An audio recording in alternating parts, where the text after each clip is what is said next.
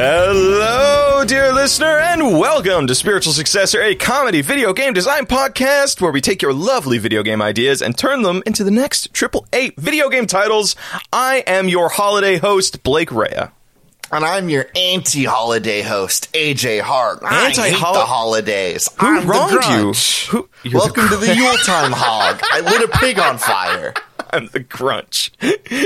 I would use a different name for it, but I don't know what Disney does and doesn't own anymore, and as such, I'm afraid to touch that. The letter I. It's so funny. I was actually looking that it just complete coincidence. I also had that question last night of like, because my family was over and I was thinking of like, oh man, maybe we can turn on like the Muppets Christmas Carol or the Grinch. And then I was like, oh, but who owns the Grinch? Is it on Disney Plus? The Grinch? Well, because we have that fucking dystopian thing now where it's like, all right, if I want to watch one movie, I have to I have a couple different movies. I have to own like five different streaming services, right? So I was like, the Grinch feels like a Disney Plus property, right? No, it's owned by it's on Hulu because it's a Universal property.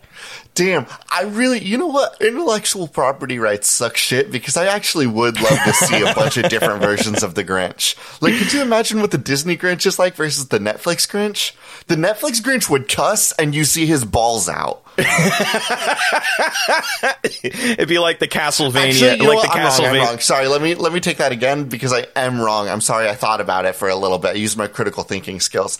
The Netflix Grinch is sponsored and drinks Coca-Cola. The HBO Grinch has his balls out.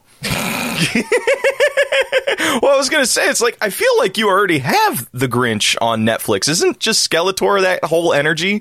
It's it's just grumpy. He's buff. He has his balls out all the time. I don't know if you've seen the Skeletor doesn't have his balls out. He does. He has his cheeks out and his balls out at all times. Look at it. He doesn't have balls. He's a skeleton. There's no bones there. No, his face is a skeleton. That's the weird thing that always weirded me out about Skeletor. His face is a skeleton, but his body is still like fleshy. Like he's still alive. He just had his face He's melted away. He's thick boned. Blake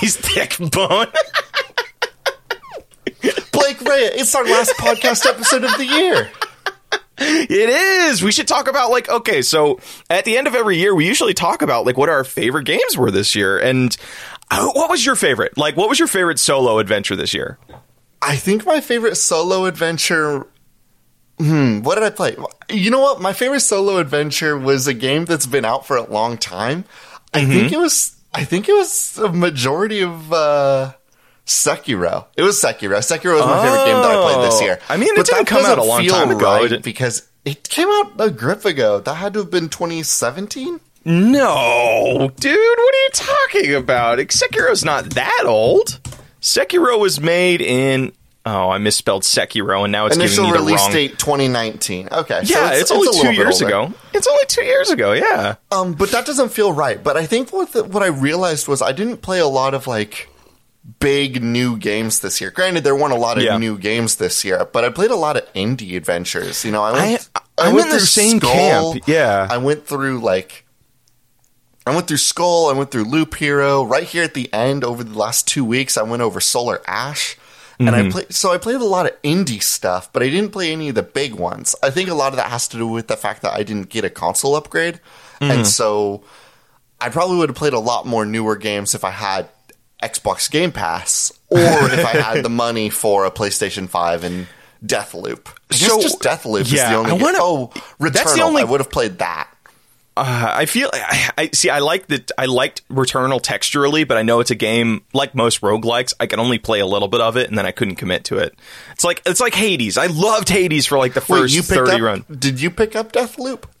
No, I didn't pick up Deathloop because I am also broke and don't want to spend $700 for a PS5. No, I'm in the same camp where it's like I did a lot, just a crap ton of indie games. I think it was because like this past year, even though we were coming out of a I almost used panty, and I don't want to give you that satisfaction. No, that's what we call it for short around here. The last 2 years, we've been in a little bit of a panty. Even though I was in a pandemic, it was my schedule was still really busy, so I kind of found myself gravitating towards like smaller experiences or experiences that I can pick up in like small sips. Like you and I both really got into Loop Hero a few months back, and that was like that was like the perfect game for like, oh, I just had a long day. I don't want to think. I just want to sit here and veg out and just have and just relax. Just it was the perfect thing to have on the background while you were hanging out in Discord. It's so nice. It was so nice. But what was your favorite indie game of the past year if you had to pick one? I think the one that brought me the most joy was probably Pico Park, which was a game that I ended up playing on Discord, I think with like 5 friends. I don't know if you ever made it for one of those Pico Park nights. No. But Pico Park is a little platformer where everybody plays as a little cat. And there'll be platforming challenges. Like, for example, you're all tied together. So if one person falls, everybody's going to fall down. Oh, my God. That's cute. Okay. There was little mini games where like there'd be a timer going at the top, and you had to have there was a timer or a time number at the top, and then every little cat had a button next to them with a timer going on theirs. And if you stopped your timer, whatever the second was on, all those numbers would be added up, and you needed that total time to be less than the top time. Oh, so God. It was like everybody had to wait and press their button as late as possible so that you could get under the goal. So that's cool. So it's just does that fall into the realm of like micro mini games where you have to have like 8 people together? Is it a mini game or a micro game? Because I know those are on the rise. I think some of them were micro games. Some of them were like little platforming, like actual little platforming levels. Mm-hmm, mm-hmm. Oh, that's cute. All right. So why was that? Like, was it the mechanics of the game, or was it just joy to be on a group yelling and hollering and hooting for everybody to get their shit right? Because like it was a little bit of like it was such a big team also that you're in there with all of your friends and you can harass everybody and bully everybody and cheer for everybody. It kind of gave me that rush sometimes of like baby's first raid room, because like we were playing, I was playing. Well, there no, was I know like, exactly what you're saying. I know exactly what you're saying. There are times when you play a raid with people where you're like, I messed up, I need to do better, or you'll catch somebody and be like, hey, you're doing fine. You just made a little hiccup. You got to do this a little bit better. Here's my advice. And we got to do that with friends of mine that had never had that experience of like, we're in a challenging level. I don't know how to coordinate, and now we're going to do it.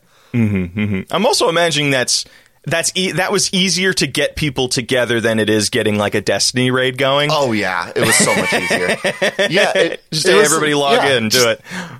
Big cooperative mini games. It was a real blast. I really enjoyed Pico Park. It was also like $5 on Steam or something like that. It's dirt cheap. You know what we did, like, as it just speaking of like group games, and then I can give you my like personal, like my favorite game, and then we'll jump into the episode. But, I had a similar experience with our friend group with Dead by Daylight.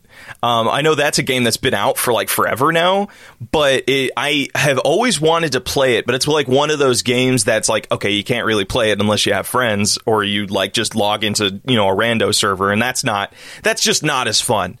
But there were moments where it's like we would. Especially during the pandemic, we would just be like, hey, everybody's home. Let's just all log in and play a new game. And towards the end of the pandemic, I mean, we're still in it, but like when it was really hardcore lockdown, our buddy Dev suggested that we all pick up Dead by Daylight, and we ended up doing it. And it was just, I love games where we have to like, where just things go wrong really fast, because it's just, I don't think I ever laugh harder, where it's like you and me are like sitting there at a generator, and then like you and I are quietly talking to one another like, hey AJ, just make sure to get this right, dude, do this. And then one of us just inevitably fucks up, and it's always complemented by that loud ass bang and explosion, and just like, and you just know something's, it's like, oh fuck me. Then you all scatter like roaches as like the killer comes, and then you could just hear whoever's playing the killer just laughing because like you just because they knew you fucked up super bad. And it was just so much fun. It was one of those games where the talking after the session was just as fun as playing the session. It's like a similar thing of Among Us. It was like after a game of Among Us, you would just sit and be like, oh, I can't believe you did this. I can't believe you did that. And, you know, it's just everybody's laughing and having a good time. And it's just all against the backdrop of this murder game. I think I don't know. I think it's really cute that both of the games that you and I think of as like the most fun we had with games this year were cooperative online space games. Mm-hmm. Yeah, I mean, look at it. I think a lot of that has to do with where we're at in the pain. Yeah, I was just about to say is like, well, you and I have gone through like just our friendship alone is like you've had to relocate a couple of times, and like you and I have basically had to change. Before you moved, you and I would like physically meet up and just go do things. Yeah, we used to hang out like at least once a week, but now more than that, you know. Yeah, I mean, like you and I would hang out all the time, but now it's like you and I still want to hang out, so we kind of had to adapt to like how we hung out. And I think our friendship has survived through video games. You know what I mean? Of course, you and I work together and do creative shit, but like I think that's why it's so meaningful to me is like, yeah, like video games is how I maintain my friendship with the people closest to me. Like hell, like the bulk of my friends exist online now. Like the people I talk to as of late, I've met only once in person. You know what I mean? And I think that's something that could only happen through video games. But before we jump into the episode really quick, I think that's really wholesome and sweet, but we should be talking about stupid, bad video games. I just want to say... I have a game award for us to give out. Because now that we've talked about the game that brought us the most joy. Hey, Blake, video game award, Spiritual Successor, what video game do you think you would have liked the most if you had played it? Would I? Deathloop, hands down, is Deathloop. If I had money... Well, I mean, I could play it on my PC, but like I'm like... No, I want to have a physical copy of that game because I'm an old timer and I think I still like physical. I still like looking at a wall of games. And this is the last generation of physical games. Oh yeah, we're done with physicals and whatever the PS6 is. There's no physical games. There's no physical games. It's all going to be subscription services, and that scares me. It scares me because I grew up in PS2 era where I had my 5 different copies of Resident Evil 4. I was a very happy boy. Also, Turok Xbox original. Actually, or was that Xbox 360? I don't remember. There was a Turok 64, bud, but there was an Xbox 360 Turok, and that game did rule. That game fucking rocked! Remember when fuck it, Game of the Year is Turok from 2004. game I would have liked the most if I had played it this year. Turok 64. Like, you got a bow that had explosives on it, and you had like you ended up getting like the flame gun, and then there's that one guy that fucking hated you, but then that is that very classic like Hollywood thing of like we're cool now, we're best buds. I love that game. Horizon Zero Dawn just the new Turok? I think the same thing could be said about Crisis 3 where you have the bow with the explosive on it. And you shoot dinosaurs. Yeah, that's true. Okay. I think Turok is power fantasy of shooting a dinosaur with a bow and arrow. It's a constant. We've always wanted to have this. It's in Turok. It's in Horizon Zero Dawn. Close enough. It's in Crisis. It's in Ark. Everybody's favorite live service game, Ark and Ark 2. Hey, you dig on Ark, but that is one of the biggest games in the world, bro. Like, it's up there. My sister likes it. I mean, and your sister's a professional games journalist, so, like, yeah. Like, She's not. What the fuck? I love just making shit up on the podcast sometimes, because it's just like, no, the only person that can fact check me is also on the podcast, so sometimes... That's a joke just for me, apparently. Sometimes it gets through, sometimes it doesn't. Blake, I'm sick of talking about real video games. Hold on, I never got to say what my favorite game of the year is. I won't talk a whole lot about it. Can I mention it? Can I mention it? Because I want more people to play. I'm sorry, I thought that your favorite game of the year was Dead by Daylight. That was my favorite group game. My favorite game that actually came out this year was Phantom Abyss. That is the Mirror's Edge Temple Runner game. And they constantly add updates. And that falls into that same thing I was telling you about where it's like, I love games where it's just I can come home at the end of the day and just kind of like meld into something, like let my brain melt into a game. And Phantom Abyss is just like, I get in that flow state of like dodging blades and sliding and jumping and just swinging across gaps. And oh, it is so much fun. If you haven't played it, play it. Love that game. AJ, do you want me? Yeah, what's up? Pico Park did not release this year. It's been out since 2016. I just got into it because TikTok made it popular this year. All right. I have to pick a different game of the year. Inscription, I bet, is your favorite. Oh, Inscription is definitely up there. Mm-hmm. It's definitely a contender for Game of the Year. Mm-hmm. But Loop Hero was also really charming. I really liked the writing of Loop Hero because I think Loop Hero is... What is my Game of the Year? I didn't think about this at all this year. Mm-mm. Can I say Turok 64? Because I don't want to think about this anymore. Yes, you could say Turok 64. Hell, that's my game of the year. I'll make a tweet about my game of the year once I've thought about it a little bit more. It's not. Okay, I'll do you one better. I don't think it's Turok 64. I think it's Turok Xbox 360. That's game of the year for me. How about that? All right, deal. All right, do you want to give the first... game submission, or do you want me to give the first game submission? The first last game submission of the year. Yeah, boy. This comes from Blue Bowser Stan account at I guess you're going to do it. All right. Yeah, I'm going to do it. Okay. Third person Pac-Man with driving controls. Okay, hold on real quick. I also got the submission, and I brought it up because I wanted to make a point of something. So okay. Look at the formula. Look at the formula of Pac-Man. You are a character collecting little like golden dots, and that's part of the game.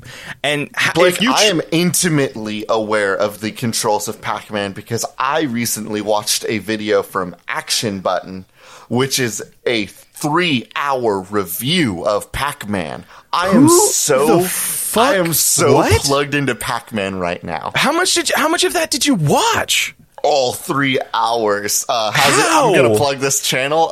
You should check out Action Button. This guy, as a living, kind of like helps. He's been a game dev and will help like shape games, and he'll play them and give his honest reviews when he's at work. This was what he did as a career. And then he decided to make YouTube videos where he does this for an audience to review some of the best games of all time. I could summarize Pac-Man in 10 minutes. Like, what do you do for 3 hours? Does he go... Like, check it out. Does he like go into like level design or like how to make things harder? He talks about what high-end Pac-Man looks like. He talks about where Konami went with Pac-Man after the release of the original Pac-Man and the success of it. Okay. He talks about how much Pac-Man has changed from being Pac-Man to now. Okay. He analyzes how like there is a way where you could potentially put your money at Pac-Man and drag your feet long enough to pay rent for $25 a month. Okay. All right. I guess there's more content to Pac-Man than I thought. I thought he was just talking about literally the game itself, but it sounds like he also has a little bit of like game dev history in there too. Okay, I will say he talked about the video game a lot more for his Doom video, and that one was 3.5 hours. Doom, sweet. Dude, if we're plugging like channels, what's that one game? There's this one. Is yours at all important to Pac-Man? That's the only reason why I got mine in. You can't just come on here and plug willy-nilly. It has to be germane. But he's cool. He did like that. He did a whole documentary on the history of red barrels in video games. It's so cool. That is pretty cool. It's so fucking awesome. All right, God, what's the channel? You got my interest. Ahoy! You did like this whole history on boxes and for like video game packaging, and it's like a 23-minute video. It's so interesting and engaging. So let me go back to the original point I was making. So I think driving Pac-Man is just the new Mario Racer, because if you think about it, how do you go faster in Mario Kart? You just collect coins. You have to have a higher coin ratio or coins in your reserve, and the more coins you have, the more you can accelerate and the faster you go in your car. So I feel like that has already been done. So I say we drop the idea of collecting things, and it's all about just being a car chasing down other cars to eat them. But to add a little bit of flavor to this, what happens when you eat another car? Do you take over that wheels? Car? Do you get more? You get more wheels. I'm wondering if like if you can do some sort of racer where you need to eat all of the other racers before a lap is complete, and then a la Pac-Man, they respawn. I don't know if I like the death race idea. I like the idea of it being in one big map that you constantly are driving around in. I don't want to do laps. Oh, okay. So is this just like a corridor simulator where you're just a car going down corridors and you have to turn? Yes, it is a corridor. It is the world's most boring car driving game, because like, I think that we just put in like the Forza turning and driving. This game would be such a good driving game if it wasn't in such tight corners all the time. Every time you need to make a turn, you have to make it an awkward K-turn where you're like scraping and trading paint with every corner imaginable. Oh, because the turns are just a little too tight for you to make. Oh, and you have to make these turns every single time with ghosts coming down those corridors. Holy shit. Okay, you're onto something here. So like, okay, rather than it being like, to add a little bit of stink on this, all of the cars are race cars that were not that are meant to go really fast, but like all race cars, they're meant to go in a straight line. Like drag cars are not meant to turn. They don't have any turning ability. So all of our cars are like that, and you have to it's the most complex, like you can't corridor allows you to do like a regular turn. Like you said, it's all like you have to do K-turns, you have to do 2-point turns, you have to do 3-point turns, and it's all the while ghosts are chasing the shit out of you. To add a little bit more, I'll make the ghosts slow just so that you feel more stressed out when they go. But they're them built so that like when they run at you, they slow down the closer they get to you. Oh, that's fucking creepy, actually. And but as they get closer, like their sound gets louder and louder and louder. So it's like even though they're getting slower, but like every time, because I'm picturing these ghosts are fucking huge, right? So every time they like close their teeth, you just hear that chomp like echo down the corridor, and it's like really fucking scary. Ooh, actually, they do just look like the normal Pac-Man ghosts, except there's a bunch of grime on them, like they're Freddy Fazbear. Yes. Oh, it'd be super cool actually if we made this a little bit of a horror game. You can only see what's in your head and tail lights, so you can't see what's on the side of you, so it's like everything's pitch black, and you are, because picture it this way, if it was well lit you would feel confident in going faster, right? That's usually how video games work. Yeah, so it's like if it's darker, it's like, oh, I gotta be cautious now because I don't want to, because my car has health, right? I don't want one of my tires to go out. That makes turning even harder, man. So you have to you kind of have to inch along, applying a little bit of gas to get around. What if you run out of gas? Do you just have to fucking sit there and that's what the pellets are? The pellets are gas, so that you don't run out. So that you have to remember where you're at on the map and whether or not you can make it to the other zone for gasoline. Ooh, it'd be kind of cool too. What if your car, like in its dash, had like one of those little alien scanners? The one that like sends out a wave and it gives you the boop boop boop boop, and that's just how you roughly know where the pellets and the ghosts are. So it's like, oh, okay, so even though you can't see them, you can constantly know that they're around you. And then it's just when they show up, like when you're going down a corridor, it's like fucking terrifying. Yeah, just like normal Pac-Man. Fuck yeah, fuck yeah. All right, let me give you another video game for me. I'm going to hit you with a game. This one comes to us from Gazzer at Just Gazzer. Sad Child Cooking Sim. AJ, I don't know if you knew this, but did you know there's a very famous cookbook called Microwave Meals for One? Did you know about that? Hold on, adding that to my Amazon cart. It is a cookbook about making meals only using a microwave, and I don't know about you, but that's inherently sad. It's definitely sad and not at all a symbol of where we are as a society, being expected to make 40-hour work weeks and have time to cook for yourself. Definitely pretty pathetic to want to cook. Okay, you're right. Microwave food, add to cart, pretty pathetic. Hold on. Hey, could you vamp for a minute? I need to get my credit card information. Okay, not a problem. So the reason...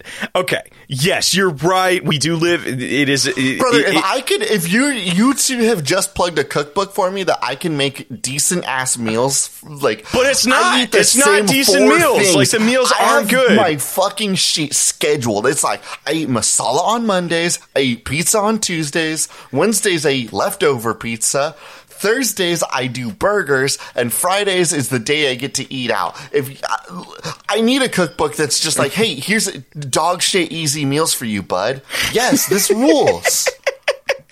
Okay, so thing to keep in mind, this came out in 1999.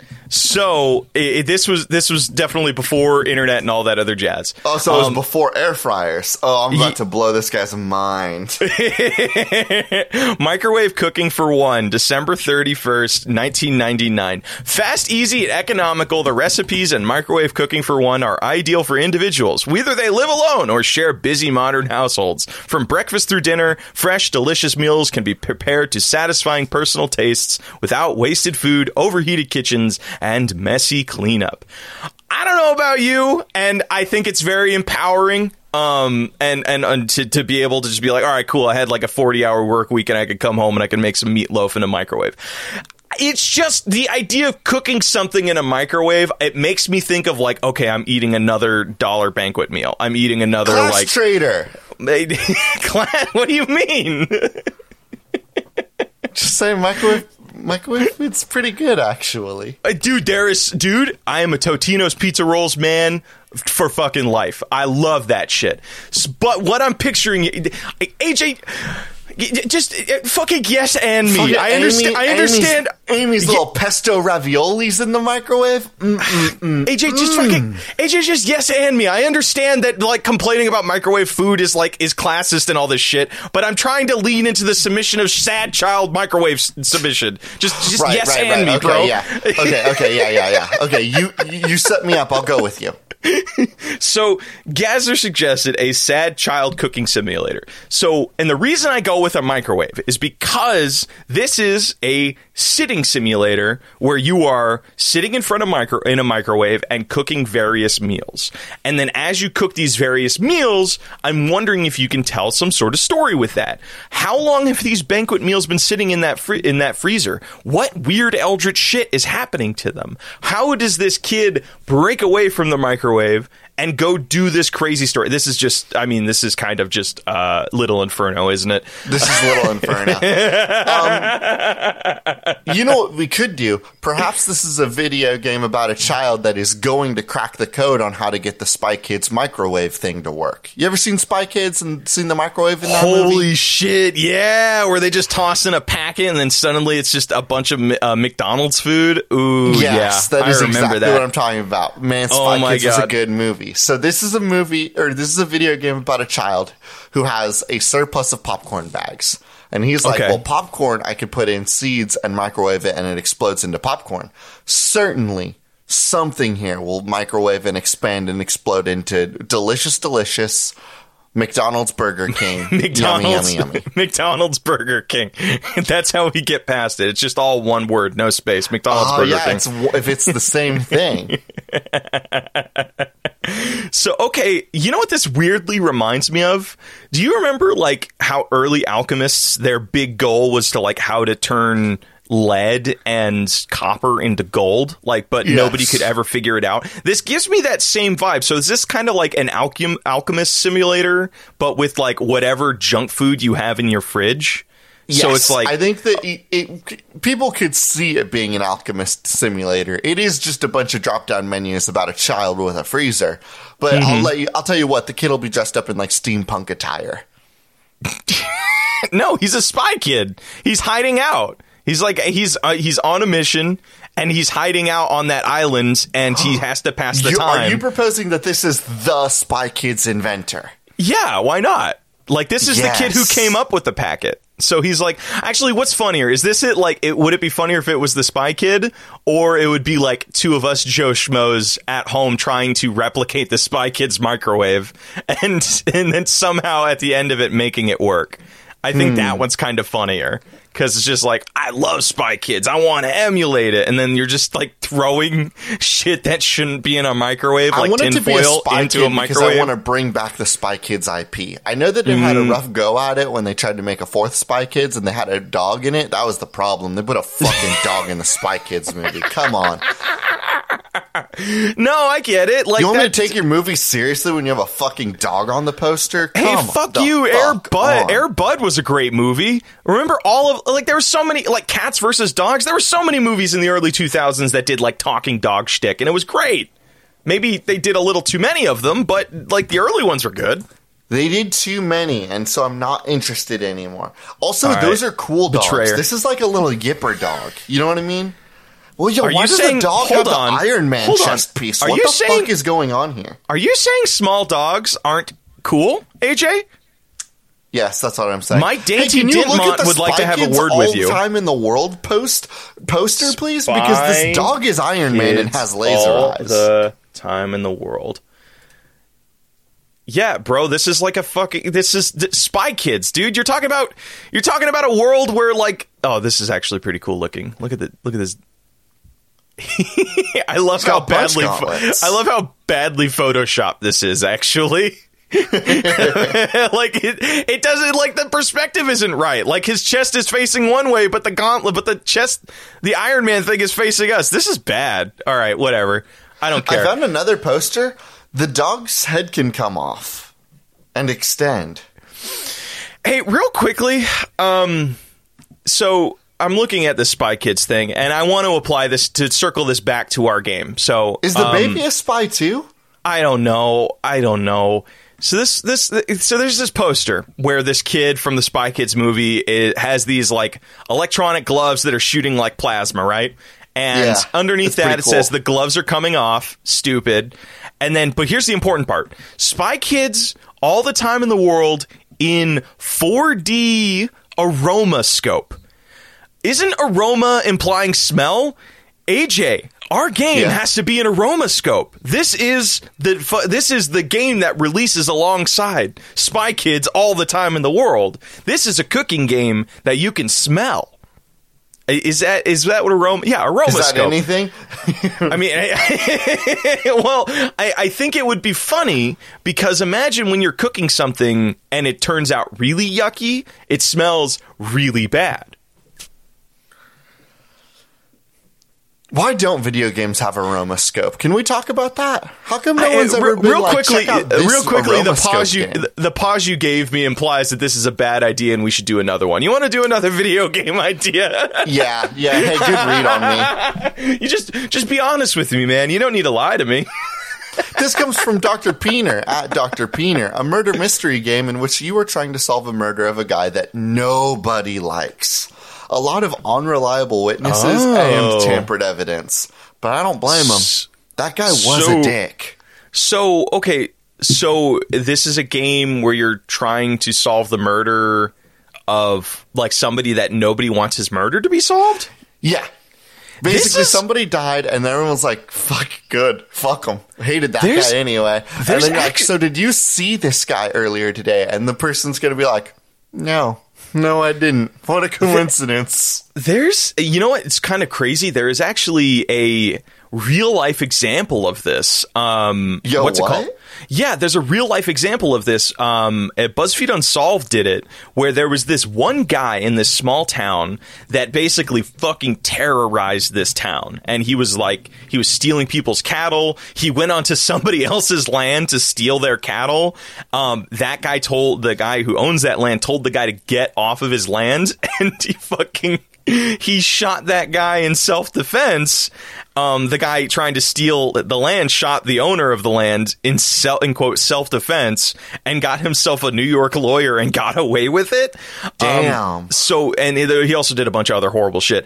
But So what happened was the town got together in, like, their meeting hall to discuss how they're going to kill this guy and get away with it. And they did. Yo. And they fucking did. They went out as soon as that meeting, like, happened. They went out, killed that guy, and the whole town won't say who killed him, who's pulled the trigger on him, and it's still a mystery to this day. Like, even the sheriff, I think, is in on it. Like, he knows, but he's not willing to say, because this guy was so fucking bad. So really fascinating. I definitely recommend checking it out. But this should emulate that. Maybe we don't like lean on it too hard, because that guy was like a real piece of shit. We should use a real world case that's much earlier and much further back in time. You are the detective trying to figure out who the hell killed Julius Caesar. And everyone's like, I don't know, man. We were having a crazy bender, and we woke up. And you gotta be there, and you're like, I know you guys killed him. Can we just please? And they're like, nah. I don't know Julius Caesar. I'm gonna get the theater kids in a tizzy. We call it E2 Brute. How about that? Yes, of course.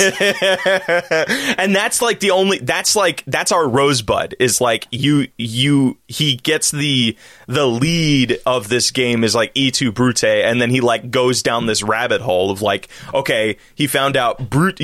Maybe the case starts off as like you think it's like a shut and close case where it's like, okay, there, that word is going around, Brute. It's obviously Brutus was part of it. Everybody's saying it to each other like a funny meme. Yeah. They'll be like, E2 Brute, and they'll laugh about it. Like, dude, that guy was getting stabbed, and you know what he said? He said he tried being poetic and shit and said E2 Brute, and like, oh, what a fucking loser. Motherfucker looked at his best friend and was all like, you're doing it too? What an idiot. And that's okay. So, and that's what starts off our case. So initially, our investigator keeps saying that, and our main character's like, "What the fuck are you guys talking about?" Yeah. So like, she's like doing this. Anyway. She's doing this investigation. It starts off with like, okay, she discovers it's Brutus, right? But then like the rabbit hole gets bigger. It's like, okay, it's not just Brutus. It's the entire fucking parliament that got together. I don't know if parliament is the right word for ancient Rome. Political structure, but whatever. It is so now it's like, okay, maybe what if it's like it's an open world a la Deathloop where you need to find evidence to tie each of the murderers to the scene. So you are actually a much better example. It's like Sinking City. It's an open world investigator game by Frogware.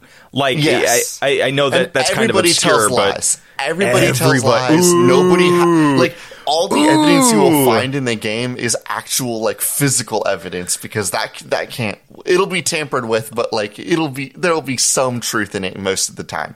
But every time you talk to somebody, they're always telling lies. See, so I love that. The real gameplay loop is that you, the player, have to figure out what lies contradict each other, and then you'll be able to find out what a real truth is. Let me pitch on something. This does require that the player will have to have their own notebook, but I love that. It's the Mind Palace.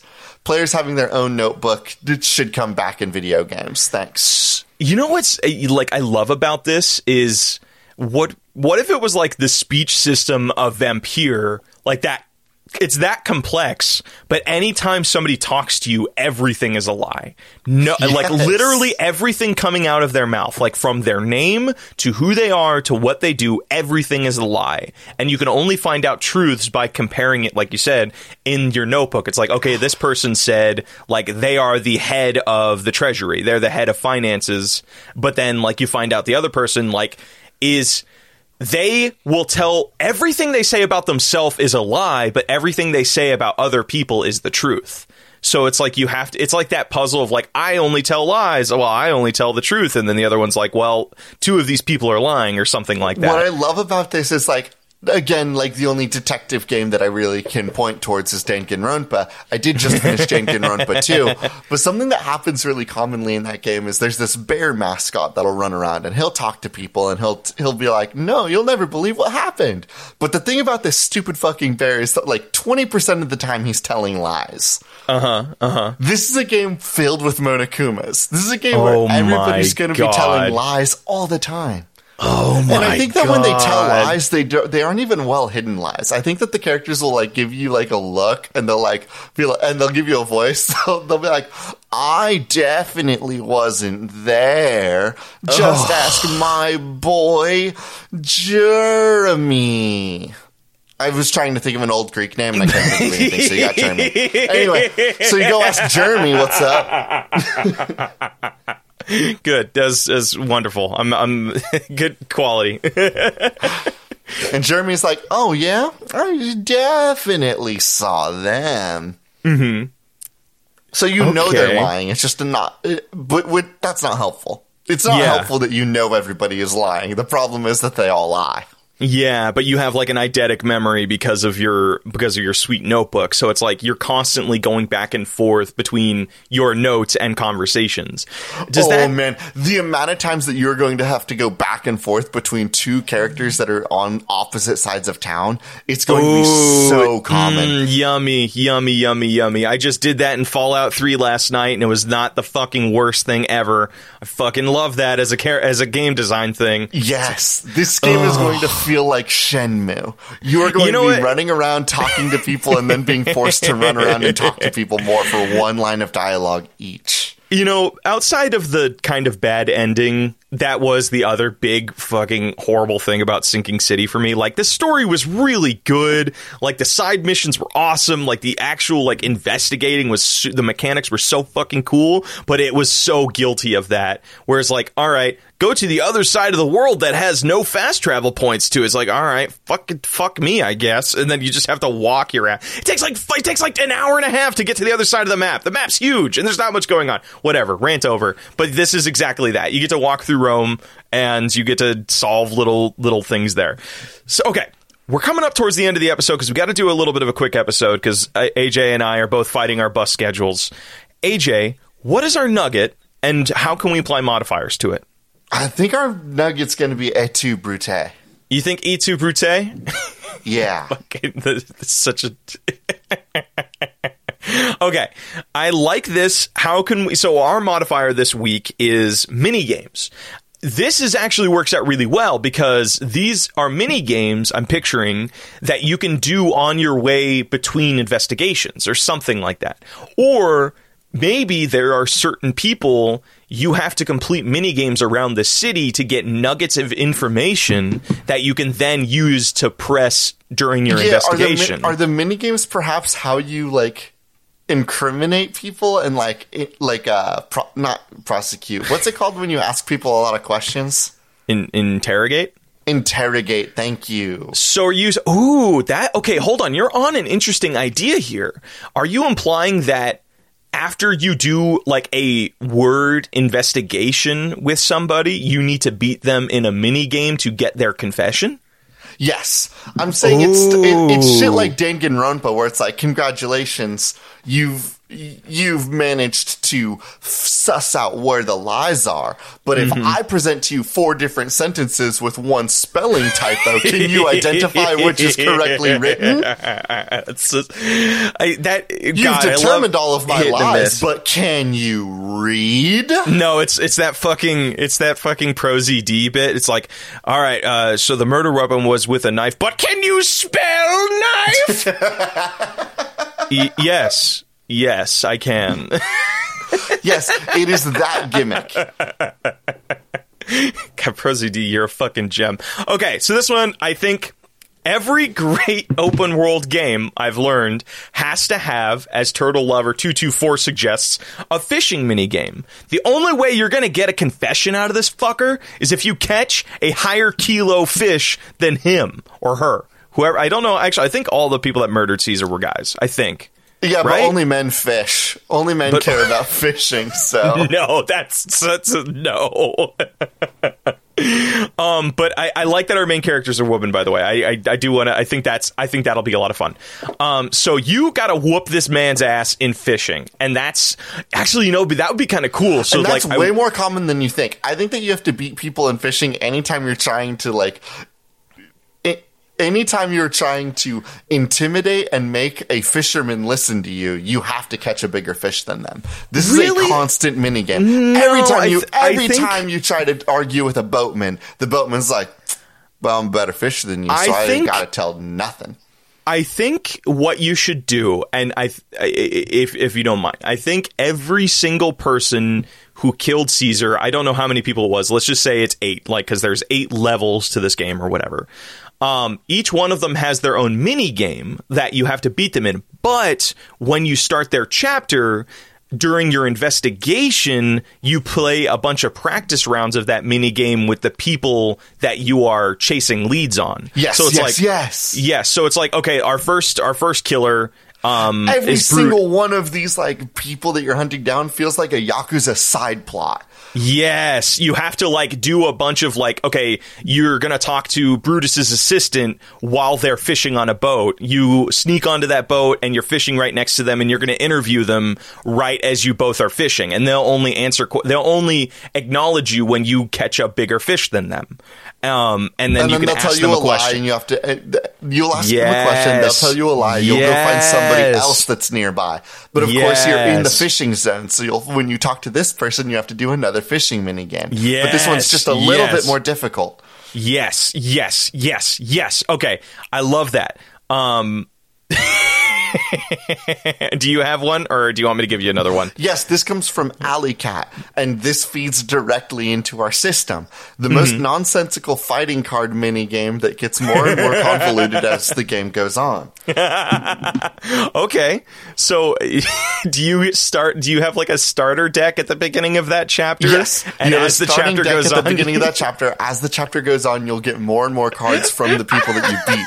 From there, the game will also open up a shop where you can go and buy new cards for your deck. Oh my god! It will expand out so much through the rest of the game. Every time you like go off the beaten path, you'll find a new card. What? Just like The Witcher. Mm-hmm. So, you know what'd be kind of cool is maybe whoever our final murderer is, like they don't introduce a new mini game. I wonder if their investigation can only be done. Wait, hold on. Hold the fuck on. I have it. So the final guy is maybe at the beginning of the game, you know who all of the suspects are, but the way we halt progression of this game or create a natural progression is you can't do an investigation until you, a la Zelda, unlock a tool from a previous investigation. So those tools can be a fishing rod, a deck of cards, or that's that way. So you don't just go to like Brutus as your final, like to take on Brutus. You need to beat him in all of the mini games that all of the other cases have given you. So that's how we kind of give some direction to this game.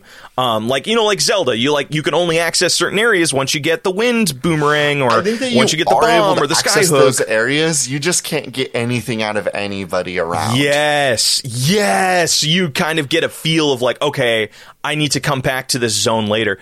Is this kind of a Metroidvania investigation game at that point? It is, but in a way of like, you can get totally lost in the town and you'll never know what you're supposed to be doing. Like, nobody will ever say it straight up. I love Dark Souls all the time. Love Dark Souls. Love it when it does that. Don't know where to go. I've had that happen a couple times in Bloodborne right now. I'm like, I don't know where to go. Bloodborne's a little bit easier than... It is nicer than Dark Souls 3. Dark Souls 3 was definitely more guilty of that than Bloodborne. I think that's because Dark Souls 3 has way more branching paths that you can go down that just lead to optional bosses that you think like, oh, I'm going to go down this path. That's going to lead to like the next required boss of this game. And it just turns out it's the Crystal Dragon that whoops your ass and you're totally underleveled for. I'm not bitter about it. All right. So that's E2 Brute, I think, is our game. Are we ready for patch notes? I'm ready to go to patch notes. Hello, everybody, and welcome. My phone buzzed. Shut the fuck up. Who's texting me at 9 a.m.? Chill out, y'all. That was legit anger, actually. That wasn't like... You know what it is? I bet you $3 right now. It's our friends group chat. Somebody dropped in a rise and grind message into our Facebook group chat. Hey, AJ, shouldn't we like talk about, I don't know, fucking podcasty shit? Hello, everybody, and welcome to Patch Notes. Today on Patch Notes, I have a warning, a grim reminder. Okay. It's the holiday season. Blake and I mentioned that this is the last episode of the year. Mm-hmm. Now, some of you eagle-eyed listeners might be looking at the calendar and you're like, well, hold on. There's still like 2 weeks left in this year. But don't get it twisted. But just because we're not releasing something doesn't mean that we don't expect things from you, the audience. Oh, you know what? It is the holiday season and it is the gift-giving season. All we want for Christmas is that shiny new Spotify review. You can actually leave reviews and leave positive reinforcement for AJ and I on Spotify. The bulk of our listeners are on Spotify. And thank God, now nobody's on iTunes anymore. Even though that is still a bigger platform. I still use podcasts on iTunes just because it downloads to my phone in the mornings. I hate the interface of iTunes. I don't use iTunes. I use like the Apple Podcasts Catcher app. Again, I don't just care anything iTunes. I steer clear of it. I'm a Spotify boy all the way. That's where I get my podcasts. And if you like listening to our podcast and want to give AJ and I a nice little bit of holiday cheer, please leave a positive review on our Spotify, and we hope you enjoyed this episode and have a safe, happy holidays. Even though we're not going to be here, we still have plenty of content on our YouTube channel. We just finished up a couple of Let's Plays, so if you want to binge some of those and hang out with us, that would be awesome. Thank you very much. And if anybody's looking for a New Year's resolution, might I propose that New Year's resolution is sharing Spiritual Successor to more friends all of 2022. Be that annoying person that's like, hey, I got a podcast for you. He's like, oh yeah, right? There's like 1,000 of them. Thanks. It's literally me. That is literally like 3 of my last conversations with my sister. As always, everybody, our intro and outro is Cheap Shot by Anna Monoguchi, an excellent song from an excellent band for an excellent game. I have been one of your hosts, AJ Hart. And I have been your other host, Blake Raya. This has been Spiritual Successor, and these are cool games that should not be made.